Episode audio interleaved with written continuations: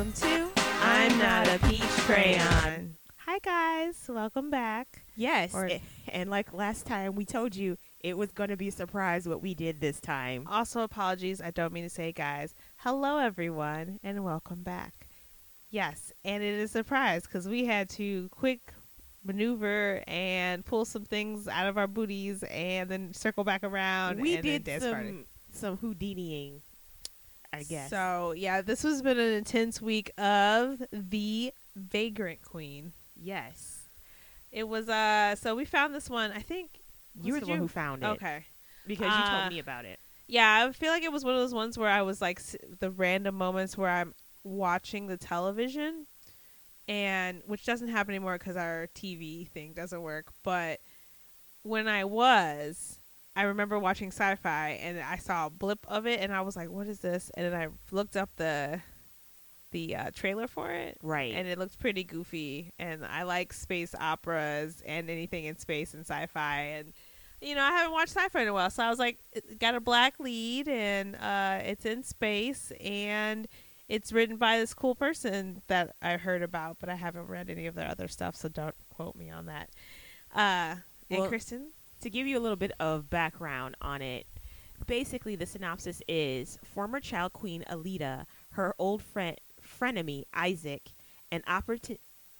Sorry, I was me. i was like let's not even just read from the thing what's it But about basically, Just- you know, okay, fine. So Elida and like I said, her friend me Isaac and a really great mechanic Amaya, they all team up and they go on this kind of uh space journey in order to save the galaxy from Lazaro. and it's not in our galaxy. They just want you to be sure. Every, Every, episode, you know that is in in Not in our- galaxy, not ours. And the one time we're in our galaxy, they let you know. They're like, "Hey, hey, it's finally your turn." Right. Um, but more information that I picked up on Wikipedia, the the resource for pretty much all things right now. Vagrant Queen is an American science fiction television series that premiered on Syfy on March 27th of 2020. The series was co-produced by Blue Ice Pictures and it's based on the Vault comic book series written by Madeline Vicia I'm sorry, Visaggio mm. and illustrated by Jason Smith. Oh Lord, y'all! I can't find my notes. We're just gonna go off the cuff. But yeah, like first of all, I didn't realize it was based off a comics book series, but when I was looking for photos Mm. of Vagrant Queen to post, there were a lot of graphic novel pictures So that I- you could that yeah. you could find, and I was like, oh, that the drawing it, the art's pretty cool. It's done by uh, Jason something. I'm sorry, I don't have my That's- notes, y'all. It's not popping on my phone, but it was done by someone named Jason something or another. Kristen will find I it. already yeah, I already said Jason Smith.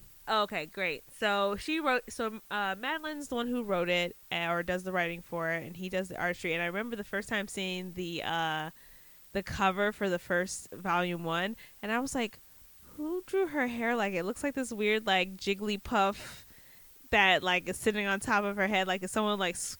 squirted like moose foam on top of her head and i was a little like "Eh." i mean like in space we all have funky hairstyles so i was trying to let it go but you know, there's that subconscious thought of like, you know, sometimes when people of not color try to draw people of color's hair, sometimes it like can go horribly. it can go horribly wrong. But there's other when I looked at uh, more uh, um, images and things from the graphic novel because of course we don't have it. Uh, I saw more of the artwork and I was like, okay, okay. But there was just the first one. It just made me think of Jigglypuff. So it was just a one-off then, maybe. Yeah, there's some other ones that are like images. Like throughout, it kind of changes, but there's certain angles that they do oh, better with than I think some front facing angles. I haven't seen. I feel like this is very interesting that we're commenting on the hair, but in the Mhm. show, her hair is always bald. yes, well, it's easier to like when you have actual black hair. Well, you know, hair to style as opposed to I'm just saying the her hairstyles were always like Yeah. totally Uh, awesome. they were on it, and that's the thing. It's like it made me think of too when like I learned how when I was learning to draw as a kid, and so, you know we always drew like straight long hair. I mean, it's very Right. easy to do waves and straight hair, but like tackling how to make to texturize that hair, or to bit. like make the the variations hair without it just being a giant curly ball on top of someone's head. You know, like on the- right. So I I thought that was pretty cute. attempt. It just made me think of Jigglypuff on the front of it. Sorry, everyone, but uh, it was pretty interesting to see because I I didn't know about it being a graphic novel beforehand either, and I kind of looked up some of her other things, and what's funny is she references like a lot of her inspiration or things that we used to watch as a kid as well. So we're around the same age group as her because she watched the um, X Men Right. when they were on. She watched Fully Well, Fooly Cooly was on when I I remember But watching we Fooly watched Cooly. that, yeah. You really liked Fooly Cooly. and then she also watched Sailor Moon when it was yeah, airing Sailor on, Moon on was TV pretty show. much the big one because I don't think And this we is- really saw too many women in No. anime focused things on girls. and this is when it was like streaming, not streaming. I'm talking as if in the past they in streamed. the in the past we used to watch a thing tele- called television. yes, it would air on television. That's the word. I and it was for. broadcast. Yes, and it would be on TV with the dub version. So like I remember growing up and thinking that was so cool and wanting to be a certain Sailor Scout and so she talked about how that very much influences a lot of her current work. And I haven't looked at it yet, but there's one that she won uh, two Eisner Awards for, I think, or at least one, and the GLAAD Award for and it's Kim and Kim, and it's about these two best friends bounty hunters who travel through space, and their guitars are their weapons Okay. and it's very fully cool. And I was like, "That's so cool!" So now I have to. That's something I have to look up. I don't know much of of uh, Madeline's work, so I'm interested to kind of see, especially her dealing with like queer issues and trans issues. If if that is something that comes up, I'm assuming. But it's also all in the setting of space, which I love. Space adventures, space bounty hunters, especially female space bounty hunters. That just appeals to me in so many different ways. Right. I mean, the last one that I childhood can think of being like a space.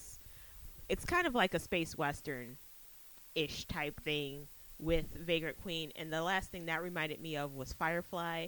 Or if some people are more familiar with the movie Serenity that came out much later, which is based off of the Firefly series uh, by Joss Whedon. But one of the the main characters on that in that series is a black woman, and she was totally awesome.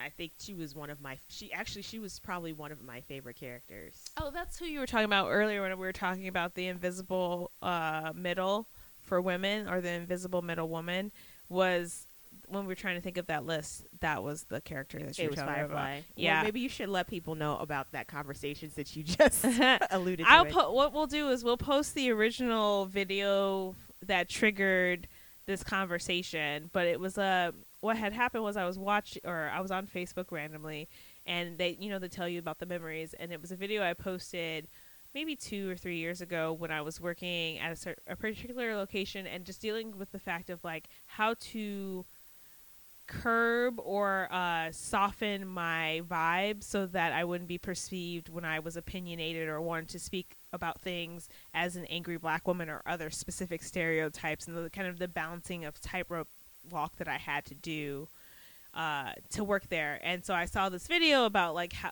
representation of black women that doesn't follow the typical line of like the the stereotypes Jezebel or she's like someone's baby's mama or they're fighting or a crackhead or in the jail, you know, like something like that.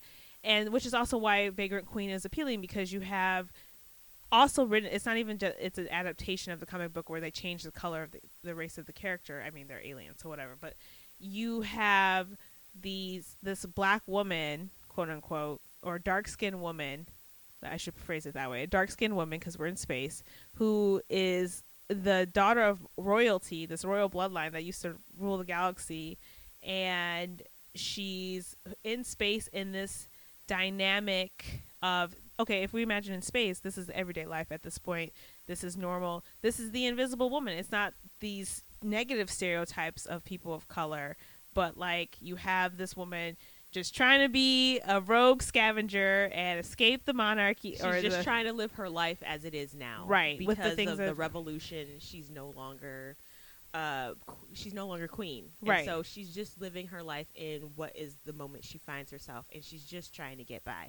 So she's just, it's a human being story. It's a story of, of a human being. It could be any person. It just happens to be that this person is a person of color, which is nice to see. And this goes to the videos, like the representation of women of color in these kind of roles, in these kind of spaces where we're not being like the person who has 10 babies and is on crack or like is a Jezebel or is like or a maid yes or or mammy a caretaker. and- yes you know any of those quintessential roles we've seen for or the best sassy best friend yes. um whether that the male or female version because you know it happens it's what i guess what they would i don't know the terminology they use for men but you know what i mean like But it's ultimately the same Yeah. thing. Generally, that particular Comic character relief. is gay if he's if he's a sassy black male best. best also friend. but the i mean just straight black men as the like they have the white main character and they have a black male he's friend who's there for the comedy more goofy though. Yeah, Like, that's what I'm saying, more the the com- comic relief. He's not the sassy friend. but that's that's what i'm saying like the sassy is still seen as a comic relief because it's like she's there to tell you about it but like also she's there to but she also can't get a man. She can't get her life together. that kind generally of as well. Yeah. So there's there's all these things, these these representations, and so in that video, a friend of mine, when I reposted it, and my thoughts about how I feel now with my current job, and kind of trying us on this podcast, kind of seeing or discovering or looking for more representation of women in this quote unquote invisible middle.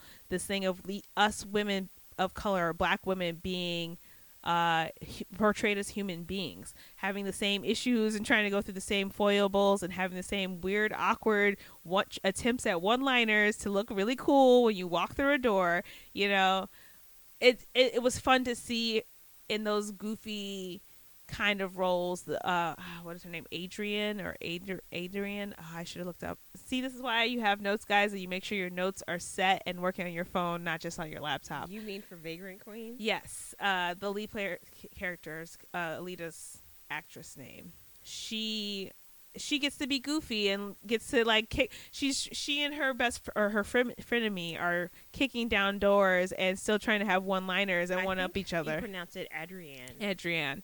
So but Adriyan Rae. Adriyan Rae. character. But it's just like it was fun, even though it was dorky and quirky. Like that's what we know Sci-Fi Channel for, and like a lot of sci-fi is can t- tends to have that kind of a it, it flows along sometimes a B movie vibe, like Right. a fun right B movie so, vibe. and you're for it. And so it was fun to see a black female lead, even as an alien, play that kind of uh that role. Do you know what I'm saying? Like to be able to be the quirky hero who doesn't really want it. Like you I'm so used to seeing in my head white males portraying that role or if if it is a woman it's still a white female where they're like living that kind of lifestyle. Which is interesting that you mentioned that because one of the things that I saw earlier today was from a series on that you can find on YouTube called Pop Culture Detective, I think.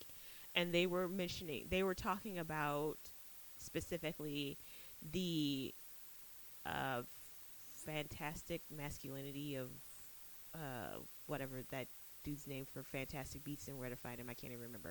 Newt, Newt Scamander, I think. That particular character. And how we're so accustomed as audiences to seeing men portrayed in certain ways that they're supposed to be either like clever and funny or they're supposed to be like physically strong and can like kick butt and take Which names. Isaac was not at exactly because I was like, Like, what is the purpose of him? He kept he screaming. here? you know, the co- my common comment was, "Why is he always screaming while he's fighting?" yes. Um, but Sorry. but the fact is, is the that we're so used to seeing masculinity playing out on the screen as one particular thing that when it's different from that and the basically the, what they were saying in this um in this video that I I was watching was that a lot of critics and things didn't like his portrayal because they thought he was weak and bland for Newt Scamander for like oh. Fantastic Beasts and Where to Find Them was because he doesn't come across as the stereotypical male arch- white archetype that we normally see as a hero. Um, because he was more empathetic and and all of these different things and his his thing was to be helpful and Mhm. not to just come in and like conquer and win. commandeer and be like, "I'm gonna Right. take charge." And So it was completely different from what people are or we have been Conditioned to accustomed to and mhm. conditioned to seeing. And I think that also leads into Vagrant Queen is the fact that she is not the stereotype because the stereotype would be a white male within Mm. that partic- within that role. Particular role, yeah. Um, but also with not being a white male, she is quirky and she's funny, but she's also tough. and she's and also she's- not funny and, and awkward. also- exactly. like so you get all this dynamic and Mhm. it's played by a woman and so i think for some people if they're not used because they're not used to seeing that Mm-hmm. that was one of the reasons why it probably was not so popular Mm. or it garnered enough viewership because Yeah. one of the main things we s- I found when I was trying to find information on Vagrant Queen was the fact that it was canceled and I was like okay why was it canceled Except after for the first season and they were like saying it was because of ratings but i just like when i think if if i was a tv executive now and i think about how tv has transformed and how things have become very like uh cult either popular culture or even popular culture if given enough time. Because the number one thing when any person ever tells you like you should check out this thing but oh the first season might be a little slow. You got to get through that to get the character art but it gets amazing or like the you know what i right, mean There's so many shows like The Office would not have ever gotten anywhere. Mm, i feel like uh, Syfy just Uh, failed what is it? Parks and Recs probably would not have gotten anywhere. But when I mentioned the whole thing about like the idea of masculinity and how Mhm. it's been portrayed, and then you get to Vagrant Queen, I'm not sure if this was some of the thought, but people watching it because it was a female lead and because she was female and a woman of color and she's encompassing all of these things that could be something that would be a white male lead stereotypically Mm. that that might not have resonated with people because they're not used to seeing it and instead of giving it time to find its audience Mhm. they just were like well we're just gonna cut it it didn't work so And didn't you say that the only reason it almost seemed like when you told me the reason why they put it on there, at least for March, it it kind was of supposed to be for women right. And I was like, damn, were they just pandering? They had no intention of ever like they're like, let's just put something out there to kind of attract They certain viewership, to- and then and then they're like, and then we'll be done. And once we have them, we'll just give them, you know, I think the thought process, or at least what I found online for the company for Syfy, was Mm. the fact that they were trying to highlight female-led show, cast shows, mm, or or and or shows uh, written by female mhm. by by by females. What And else did they do? Because that was the only thing I ever saw promoted or saw or like. I mean, they have Win- Wynonna Earp, I guess, Yeah, but that's been I on there for a while. about the other thing, I don't know how, however much we uh, they did do, but I think Vagrant Queen was part of that, and because it's not what we're used to seeing, Hmm. It's just like, oh, it didn't work out. Because it also made me think of Firefly, Mm-hmm. where I didn't know about Firefly until after I saw the movie Serenity, and I was like, wow, this is a really good show. And then you come to find out that the actual show was canceled, and you're like, but why? Because when you watch it, you're like, this was a really good show mhm. and it became very popular after it was canceled. And the character that I mentioned on Firefly that is one of my favorites is Zoe, and she is the only black character. Oh no, she's one of two black characters. She's a black female character, Mhm. but she's tough, and at the same time, you can also see that she has this softer side that is brought out of her by her interactions with her husband. But she's also take no nonsense and like all the sides of that. yeah, she's she's very multifaceted, and you you can't help but love Zoe. She's a great character played by the amazing Gina Torres.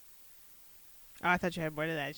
No, I Praise just, to I Gina can Torres. praises of Gina Torres for forever. What else is she in? She's also she was also in the show called Suits that used to be on USA. I never watched that.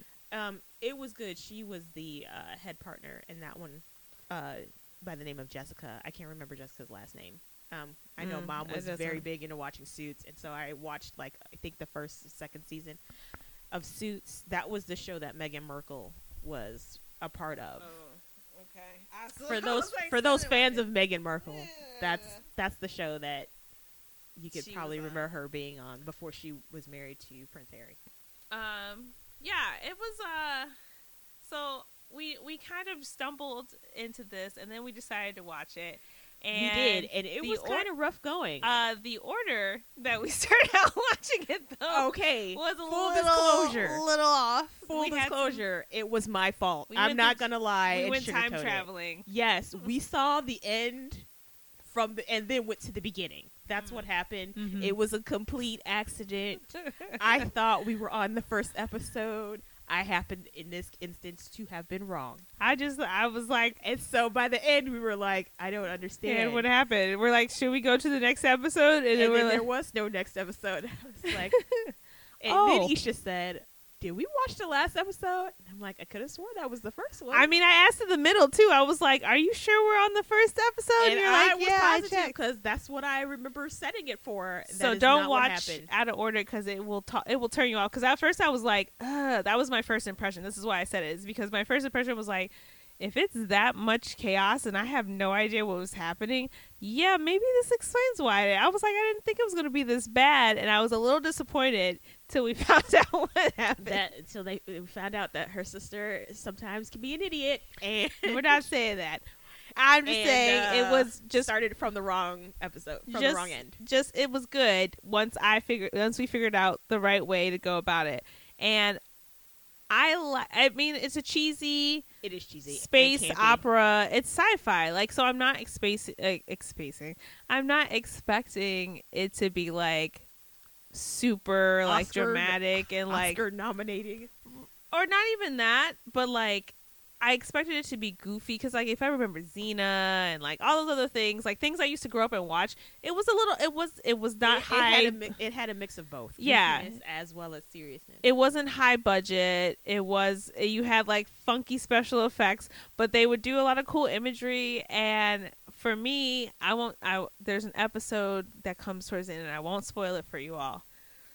But if you know me and my love for Tim Curry, which extends Yes. to many other things, but also my love of board games, then you'll find out. And you'll because I was sitting there, and I- if you can get the intersection between Tim Curry and board games, you'll figure out what this episode Exactly. is kind of alluding to. not and even kind of, it was it was slapping you in the face with it. And it I was would a love definite homage to this particular film. I loved every moment, and that's where it sold me. But also, the Cannibal Planet Yes, is also what got me. So there's like there's just fun things because it also talks about kind of like how culture bleeds over, even if you're far hundreds of galaxies or thousands of light years away, because you find that there were things that were common to Earth, or like we thought we could only find on Earth that were happening in a galaxy in- far, far away. that's not ours. and that some people had vacation, or not people, some aliens had vacation to the Earth gal- galaxy where Earth is, but not Right. a lot. So it's just funny what things made it across. And then I think it's the Sunshine Express episode. Oh yes, the Sunshine Express. There's one space. Ah, I wish I would tell you, but I don't want to be that person who spoils anything for you. But I'll You'll you'll get to it if you watch the series. if tell us your favorite parts of the series because I'm There- curious to see where people. there are things that slide in there that kind of get you like when i when we first went back and watched actually episode one i was kind of like eh, i'm not They gotta give you the the the quick. i know I, but i was like eh, i'm not really feeling this but you have to just keep going Mhm. and then it starts We also like, had commercials at the beginning, so we were- did and i think that really that really did kind of kill us because we've been on this whole you know like commercialist thing for the longest time with streaming services now and the fact that you had to go back and stop with all these ads and then they would just get longer and longer. between each break and you're Thanks just like YouTube TV. i just can't with this right now Yeah. but It's because Press Syfy made it on. impossible to find it shows on any other. It's like we won't get into this because there's another show we want to do called Superstition, and it is li- if you all can figure out how to find Superstition, please let us know because we tried we have tried to find it we and were it is deceived like, several times by different streaming services. it is hidden somewhere and Syfy just won't give it up give it up right? If you want us to talk, dear Syfy, if you want us to talk about you more in a positive light, please give us what we want give us access to great shows like Superstition so that we can watch it for free and talk about it and give you more coverage. Thank you. Good night. and the one-on-one between Esha and Syfy that personal address to you Someone else out there is listening. Anyway, so how do we talk? Because I feel like they also cover. What's funny is that there's so many like little jabs and like social commentaries that are like slid in there like the episode where they talk about the uh, public transportation services Yes. and how like just kind of how infuriating on a basic level of the everyday of what think people have to go through And how dangerous. Like, of all the things that scare you in space, it's the transport authority. Yes. That is They were the badasses The scariest. galaxy to galaxy to galaxy It's the transport authority.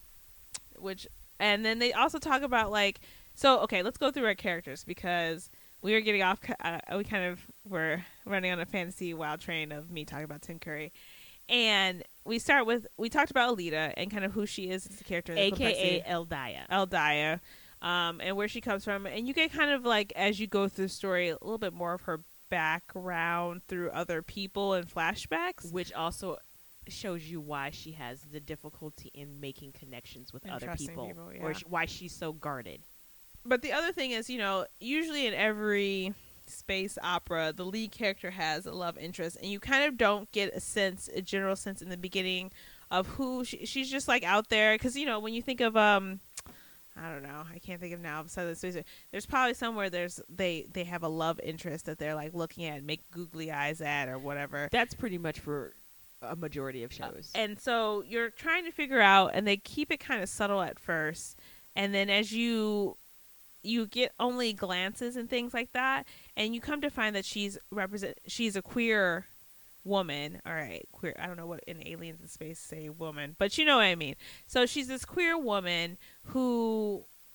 I guess they, they don't make it seem that she's not open about it, but it was interesting how they did the play the the play between her and her love interest. I in don't the think show. it wasn't that she wasn't open about it. I just think she, because of her background and how Mm. guarded she was, she was just afraid to open herself up to the idea. Right. Well, that's the thing. I don't know if because you don't get that background. Maybe it's in the actual graphic novel. If you it do could have that from the show. You really don't. We don't get that Right. because it was only one season. right? So it could be that because that's the thing. That's what I mean is that you don't have an idea of like what kind of relationship she has, but then she meets this other queer woman who's very open about her sexuality and relationship, and is also, if we were going with the ter- the the archaic terminology that they use for men a player because she's going she's she, she not i don't even want to use the word player but how what's a good word for using for like someone who is it's very easy for them to like connect and go home with Casanova? someone. yeah she's like a casanova and she turns out to be like this dope person who's got all these other interests and is very smart and practical but also likes to have a good time so you have these two sides of like she is like the honey that attracts the bees. right and it was just it was it was clever in a way to kind of see these two per, dual personalities of what on the spectrum of a person's sexuality and how they deal with it and are open with it whether they're like trying to come into their own and they're having trust issues and things like that and how they deal and how they interact with people as opposed to someone who's on this other scale and has had even though with hardship and trial has also learned to be open and loving and like bubbly and social and caring and you know what I mean? So they're very two far extremes, but it's like these two perspectives of someone's someone's sexual or who who is dealing with their own sexuality, whether it be binary or not binary, sorry, but it be queer or straight or uh, asexual or whatever it is. You know what I mean? Well, from what I could understand from watching the series, this actually wasn't an issue Yeah. in this other galaxy. Like, open. yeah, it was. You know, be with who you want to be with. It. There was no. There was no side side eyes. There was no snarky comments. There was no judgment on that. It was just okay. This is who that person is. This Mm. is who that person is interested in.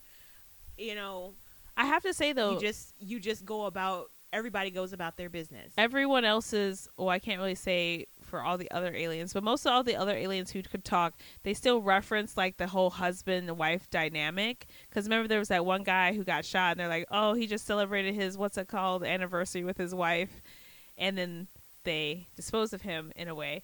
Uh and so but like when you think of even in the monarchy there was still i didn't see very many instances of same Oh, well, in keep the, in the be- monarchy there was not this idea or this this viewing of equality between the spouses and you can see that it when you look at the relationship between uh, with Lazaro's parents and the relationship with uh, Elida's parents as Mm. well because when Elida's mother and father are discussing things that are happening and Elida's mother is trying to is making her thoughts known her Elida's father basically kind of shuts her down Right. I guess what I'm saying is, outside of that, that is a good point, and we can talk.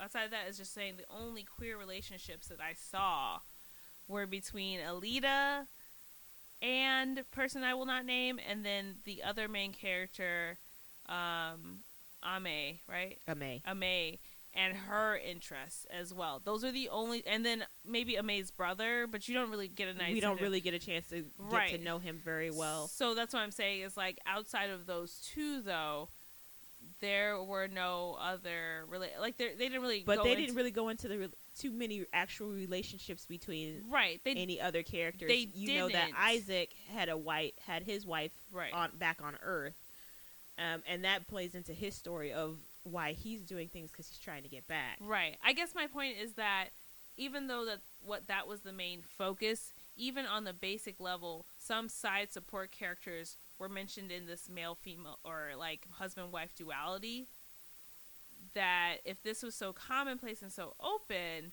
I guess I would have expected to see that detail in the background. If you make the detail of the t- t- in these jokes that you make in the background as well with between these background characters, I would ex- not expect, but it would be Maybe that would have been something that would have come more into play eh, as the Yeah. seasons progressed. But of Maybe. course, I know I'm- it was only one season. Yeah, I guess you could do say that, but I don't think that's an adequate excuse for it. But I'm just saying, like, if the if you're going to have that detail of making them queer, it seemed like it kind of almost was like, okay, this is all we need to do. It like not really incorporate into the world, like what that this is that everything is like this, or people are as open as you said before.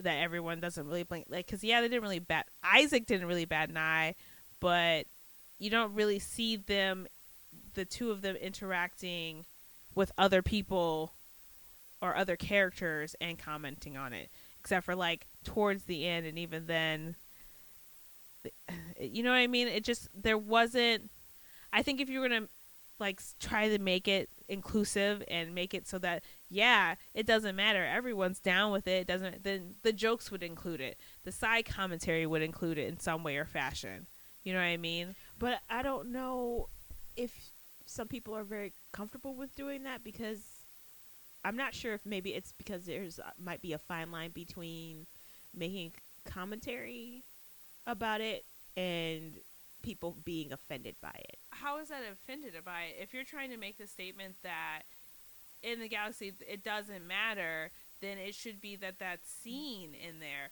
That it, it could have Well, been I as simply mean- it could have been as simple as even the Marquis parents being too I if whatever if they the gender of you know you know what I'm saying? Like they there was no that you could see at all that there was any of that. There they, they could have made the effort of just putting in another cha- two characters. The parents all four parents were all you know what i mean? Like there uh, they i guess they could have made more of an effort in my opinion and Well, i I'm might not- be nitpicking I'm not sure, yeah, what you're talking about by making more of an effort because that wasn't the story that you're focusing on with the marquee. When you're talking about Lazaro, there's a particular story dynamic that's going on Yeah, right there that but- they're looking at. But well we why couldn't they do that with two male parents or two female parents you could still if we're talking about the complexity of humans and people being treated as humans they have the, the ability to portray whether that is a man or whether that is a woman I don't that know, kind I of- wasn't a writer on the staff. I know that's what but I'm, I'm, but I'm, you see what I'm saying is like they. It seems like sometimes when I watch things that are written or made into TV or TV shows where they try to be like, here is this one gay lesbian character, you know, and, and that is all they have in their one relationships. It's not perfused throughout the the storyline. It's not the fact that that other people exist in this world that are also the same. Why are they the only ones who interact on it? You know what I mean? like I said, I don't know if you could have gotten more into those things, if you could have seen more of that as the season has progressed. I don't like I said I don't know if you would have seen more of what you're at, what I you're don't talking think about. I don't think that they could. It, it doesn't cost more for them to have done that. You know what I mean? Like it. It doesn't mean that they had to have a second. I don't need them to go into the full backstory. Just the simple fact of having like the fact that those two parents and not even like making it seem weird that they have two of the same sex parents, but still having that conversation and the dynamic of parents and how they deal with their kids you could still have all of that information in that whole background storyline without having to go deep into that character. You know what I mean? That's that's my that's my point, and it's more. It's not Well- just about Vagrant Queen. It's the well, things that I've noticed if you about. look if you read you'll find that in the graphic novel yes. of Gra- I'm not Queen. Talking so know. much about the graphic novel right now. This is my. I know you're talking about the show, but like I don't know. I wasn't the writer for the show. Maybe what you're talking about could have been something that happened, but perhaps maybe that was not the vision that the writer had for these characters. Maybe they would have seen that dynamic play out with other characters as the series had progressed. I don't know. that, that, just doesn't seem. and like also that would have probably led to other questions because you know even if you have two uh, same gender parents the child has to come from somewhere right. so i mean you would still have to have you don't have to explain that though. Now they didn't explain a lot of other stuff in that show that that we just have to skim and go along with. There are tons of shows who do that where you you just kind of have to go along with it, and they you know they leave the questions or maybe if they do have multiple usually seasons. they end up coming back to answer those questions Right, but in the multiple seasons. But so that could have been the later seasons. Look, I'm not well asking you. I'm not asking you to give me the answer. I'm just proposing the fact that that is something that is very evident in that. I kind of think you're nitpicking just a little I don't. though. I'm not nitpicking. Again, it's not just nitpicking about this. This is an example of how it occurs in different things that are trying to be like, oh, we're progressive and diversive, and they put a spotlight on specific type character types, but it's not really pr- making it so that these people are a part of the whole human. I don't want to say human network because they're aliens, but you know the character network that they are a part of this world, and that it is not. They're not the abnormal. They're not the one-offs because it, it does feel like they're the one-offs, or they're still side things. Because even Amae's character, she, what she's like meeting people on the road, but there's but no there's no you don't get a chance to really get to know those other people right or connection or things like that and again that can go into other stories but it's just again there's no stable relationships presented or relationships that are been in uh, together for a while as examples of this occurs and this is a part of the framework of this com- uh, galaxy community okay i see your point that's what I mean. It's not just about Vagrant Queen, and I even though we talk specifically about shows, I still am always addressing things that I see in other things as well, and like how, yes, this is a great a new representation something great, but that we can always be doing better. then maybe you should write it Well, if you guys want to hire me, I'm so open. I have great ideas. I don't write myself, but I will be there to give you ideas and storylines. But anyway, speaking of Amae, she's also a dope character who's like a mechanic, and her uh, and it basically the only logical one. I would don't say, say she's the o- logical, she's but not the only logical one, but she is Practical? a planner. and she's practical. She is practical. Except for that one time when she didn't kill the alien the right time. But you know, She she's not a hardened killer for the most part, but yes, she she is very practical, and she does kind of help to be a guiding force for the other two characters, Mm. Isaac and uh, Elida, right. Because sometimes they they shoot first. And then think about things where um, is like, no, why don't we think about this first, and then proceed from there. Right. They're they're like, oh well, it worked the last time and the other time before, basically, and just because it worked a few times, they're very much to go with the flow. But I do love the little reference, uh, the little uh, name that they give their attack plans. That when they explain it, it still doesn't quite make so much sense. It's like very vague, but they seem to be like, no, I expect everyone to be on top and know exactly what they're supposed to do or their individual roles in the in those little plans. Well, I do like the way that they do harken back to things that we'd be familiar with on Earth. Mm. For for especially when it comes to movie references and Mm. things like that, which is something that Isaac helps to bring to it because you can see that there's this sharing of information between him and Elida, particularly because of how Long uh, they've traveled together. right and how far back they actually go. If Mhm. if you're gonna talk about who she's probably known the long, the longest, yeah. it would be Isaac because of I. We still don't know exactly how. Well, no, they did. They showed They did it, showed you how their paths crossed, but they didn't- yeah. Like there would be times when you're watching an episode, and I, I remember saying, I feel like we missed an episode, but we hadn't. But No. there was something that happened that would have been between episodes that we got. We went from point A, and then we skipped to C, and then we're like, but there was a point B somewhere, and we didn't get a chance. There was a. I do remember you asking that question and and saying that, and I was like, "Did we?" And then we checked, and then we found where we missed. Oh, okay. But either way, there was still okay. that confusion sometimes where you were like, "Did we miss something?" Because there, there were points where they like reference. They don't reference back to it until like a later episode, or they don't give you the explanation. Like they'll reference some sort of vague history or plan or memory, and then you might get it later in that episode or a few episodes later.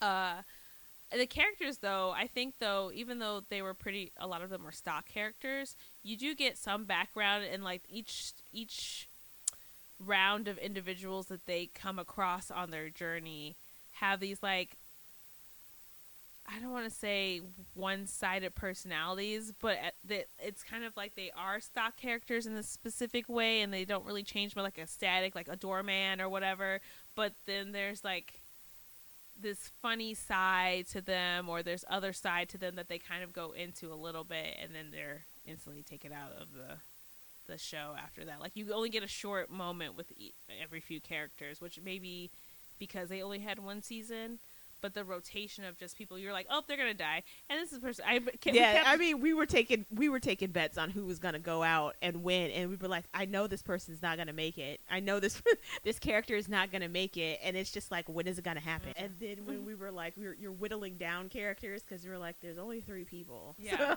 they keep they always found a way to research or bring in new people and i think what's funny too about the way they did the show is that even these background characters you got to see like little blips of what happens in these background characters lives which like so for example in a big star wars movie you might see like them pan over uh, a bunch of stormtroopers but you have no idea what like mini conversations or day-to-day life is going on Right. and then but in this and like in spaceballs and there's something else i'm thinking of that I can't but like that kind of mot- that that uh where they poke fun of like what's going on in the background with these like minor characters that don't really aren't really important which you you would get a chance to see in uh, Vagrant Queen. Like usually, if you ever wondered like what would stormtroopers be talking about, you get a chance to see what the the background soldiers who are always there to do the dirty work. You get a chance to see what they're talking about in their conversations, so they become real people instead of these like things in the background that mm, just you just know help move the help like move the story from. they're to still place. helping to move the story along but you get like a little chuckle but that they're like, but these are actual people yeah that have lives and their own stories and things like that. So I, it's, we got to figure out. I think this will be great about season two is we'll figure out how to kind of be able to talk more in depth sometimes about some of these shows without giving away too much, so that people still want to watch. I'm always worried. I'm like I'm gonna say something and slip up and give away something really important about the show, or maybe we'll just be like spoilers. You better watch it first and then listen to us Yeah, well, that's a conversation for another time. another time. But- for sure. I think even though we had to power watch Vagrant Queen in like the span of a week after work, like every day after work for me. and it we it was actually less than a week, y'all. yeah, Less than a week. four we or five through. days because we watched like three, two to three episodes a day, Yep. and the first four days or five days were commercial days. but I think that I I when there were there were gems that I was like, okay, I we laughed, we giggled. There were it didn't. I think as much as I'm getting into these like smaller topics and like or not smaller topics, but these more difficult topics about like race and and and uh, sexuality and things like that on the upper or on the I want to say higher level, yeah, on the higher level though, it was just a fun thing to watch that was like goofy and it was and cheesy and over the top and watching them try to do one lines and the the effects that they would do, which is very I haven't watched sci-fi in a while, but I was like, Did I, I don't remember sci-fi allowing allowing so much blood, but uh yes. there- It- the cinematography was pretty was Mm. pretty cool. I do love the fight scenes that they, and I think they were trying to do very much uh, graphic novel esque of like the freeze frame and like you get to see every angle. which I thought was a a nice take. It was different from what you've normally seen. Mm.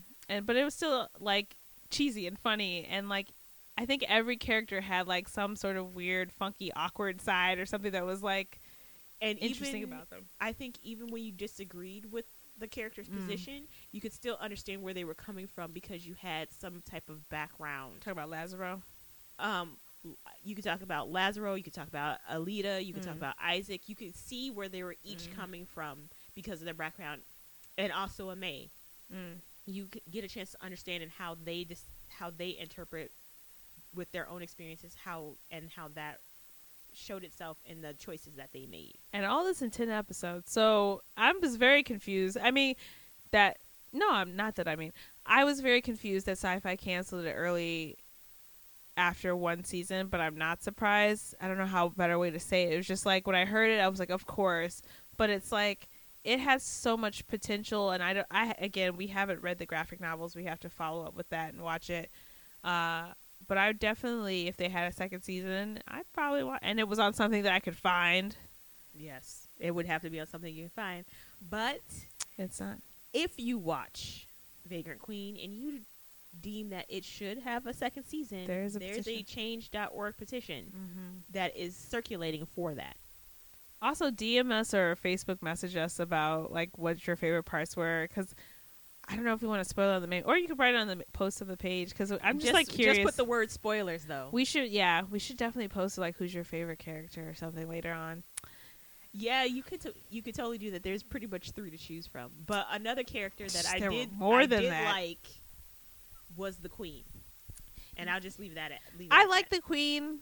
She, I like that she developed into this thing that wasn't just all pristine and beautiful and like, and damsel in distressy yes, either. because she was pretty. She was a huge driving force for Elida, and also the the main person who handled her education. Mm, Hath.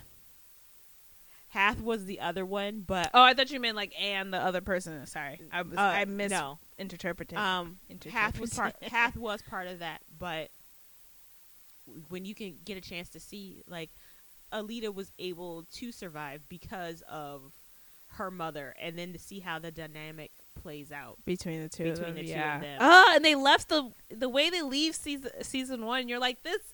What you have to have a season two, but I Yeah. guess if they don't do it, let's hope that they do. Petition, find the graphic novel. I saw that she's publishing, um, because oh, I can't give it away, but she's publishing the next set this later this year, like October. Oh, and it's supposed to be the continuation. So if Good if if Syfy does decide to not, you know, do, it, what do what anime fans do when they can't see the rest of the series. lose their mind, Find the manga, right? find the graphic novel, and read do it themselves, and then do it themselves. yes, to find out what happens. I have done that many a time. Netflix, Like, I if you're wanna know. I would be about that. if you want to pick that show up too. Not that we're promoting Netflix, y'all. no, but that's what we have. That's what we have. it makes sense that we would want to watch it on something Yes. that we have. of course. All right, y'all. Uh, so how many fuzzy froze would you give a Vagrant Queen? I thought about this. I've been thinking about this. I haven't thought about it. I'm just gonna go with Um, it. I would probably give it three. That's that's respectable. Right, because I think it had it for me. It started off pretty slow, Mm-hmm. and then it kind of fell into its own groove, and now I'm. It's made me interested to see what would Mm. happen later, what would come next. So that's why I would give it three.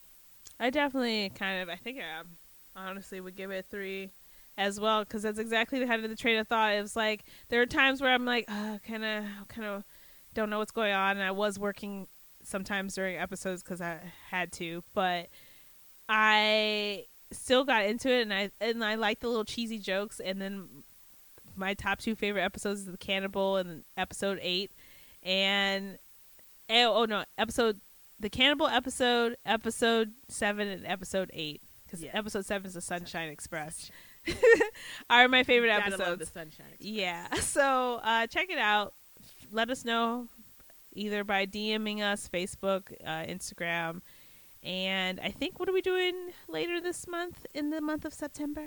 We are since we're doing this huge change, the next thing that we're gonna spotlight is the story Mexican Gothic Woo woo. by author Silvia Moreno Garcia. Just random shit I'd be finding on the internet, y'all. I've started reading this book, so you should probably hop in there if you want to be able to Be on point with us. enjoy what we're going to be talking about once we get to that. All right, y'all. We're gonna put the crayons back into the box. Until next time.